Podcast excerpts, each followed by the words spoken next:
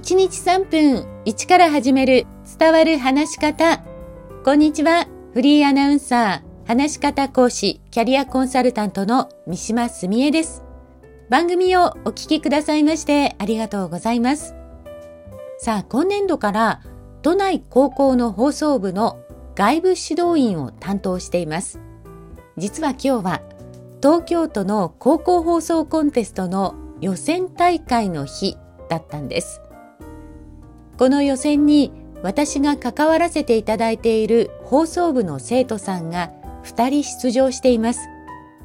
結果は明日出るそうですが、ここまで毎日一生懸命練習していた姿を私知っているので、まずは本当に頑張ったねというふうに伝えたいですね。で、何より本人たちが望む結果が出ることを願うばかりです。さあ前回人を育てるのに叱るのも褒めるのも好ましくないという話を調査結果をもとにお話ししました。実はこれに似たことを言っている心理学者がいます。それはアルフレッド・アドラーです。私がアドラー心理学を知ったのは、まあ、ちょうど10年少しくらい前ですね。アドラー心理学は人間性心理の源流と言われ、アドラー自身は自己啓発の父と呼ばれています。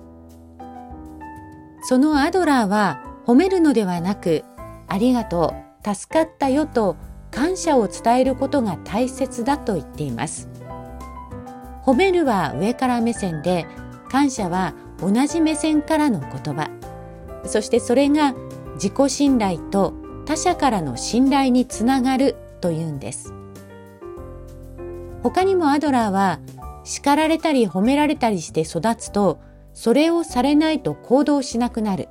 そして評価をしてくれない人を敵だと思うようになると言っています。まあ、叱る褒めるというのは相手をコントロールする行動でもあるんですよね。実は私このアドラーの考え方を学んでからは褒めるということを控えて結果が出ようと出まいと努力へのねぎらいや感謝を伝えるようになりました。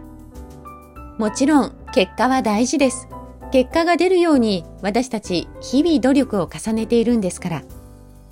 でもその日々の努力には一人一人の物語が隠されています。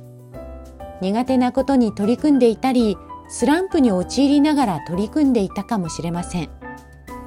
その隠された一人一人の物語に思いを寄せると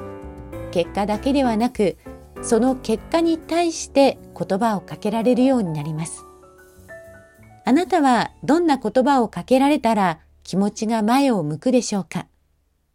今日も最後までお聞きくださいましてありがとうございました。